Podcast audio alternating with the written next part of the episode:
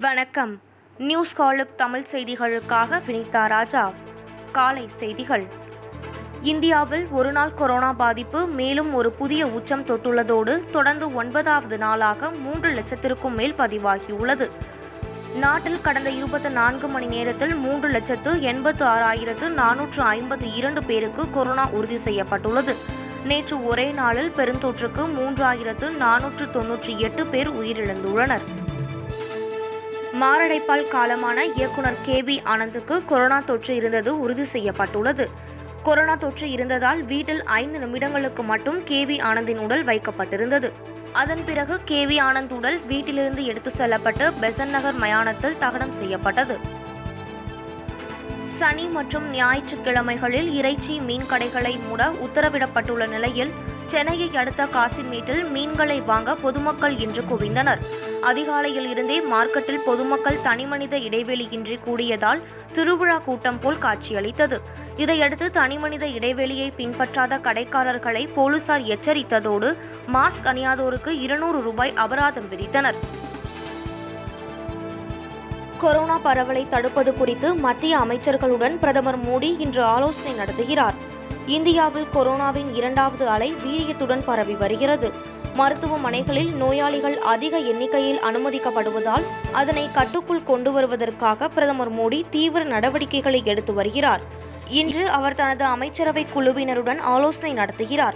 இதில் கொரோனாவால் நாடு சந்தித்து வரும் மோசமான சூழல் மற்றும் தொற்றை கட்டுப்படுத்துவதற்கு எடுக்க வேண்டிய வழிமுறைகள் குறித்து விவாதிக்கப்படும் என தெரிகிறது. கீழ்ப்பாக்கம் அரசு மருத்துவக் கல்லூரியில் ரெம்டெசிவிர் மருந்து வாங்க ஏராளமானோர் வரிசையில் காத்திருக்கின்றனர். நேற்றிலிருந்து காத்து கிடப்பவர்களுக்கு டோக்கன் வழங்கப்பட்டு முன்னுரிமை அளிக்கப்படுகிறது.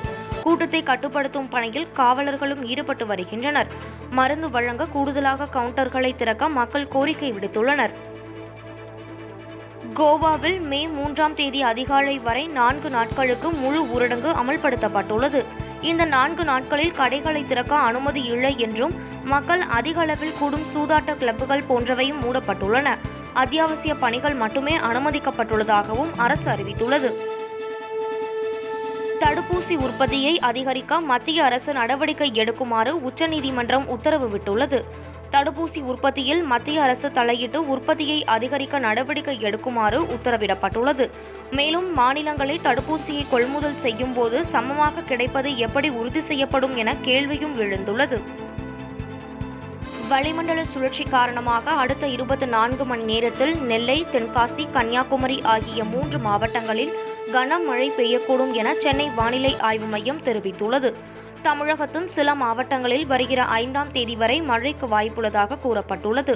நாளை முதல் நான்கு நாட்களுக்கு மேற்கு தொடர்ச்சி மலை மாவட்டங்களை உள்ளடக்கி சில இடங்களில் மிதமான மழை பெய்யக்கூடும் என்றும் உள் மாவட்டங்களில் அதிகபட்ச பகல் நேர வெப்பநிலை மூன்று டிகிரி செல்சியஸ் வரை அதிகரிக்கும் என்றும் கடலோர மாவட்டங்களில் காற்றின் இயல்பு வெப்பநிலை ஐந்து டிகிரி செல்சியஸை வரை அதிகமாக உணரப்படும் எனவும் தெரிவிக்கப்பட்டுள்ளது.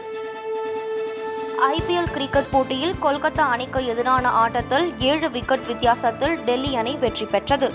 இத்துடன் இந்த செய்தி தொகுப்பு நிறைவடைந்தது. நன்றி வணக்கம்.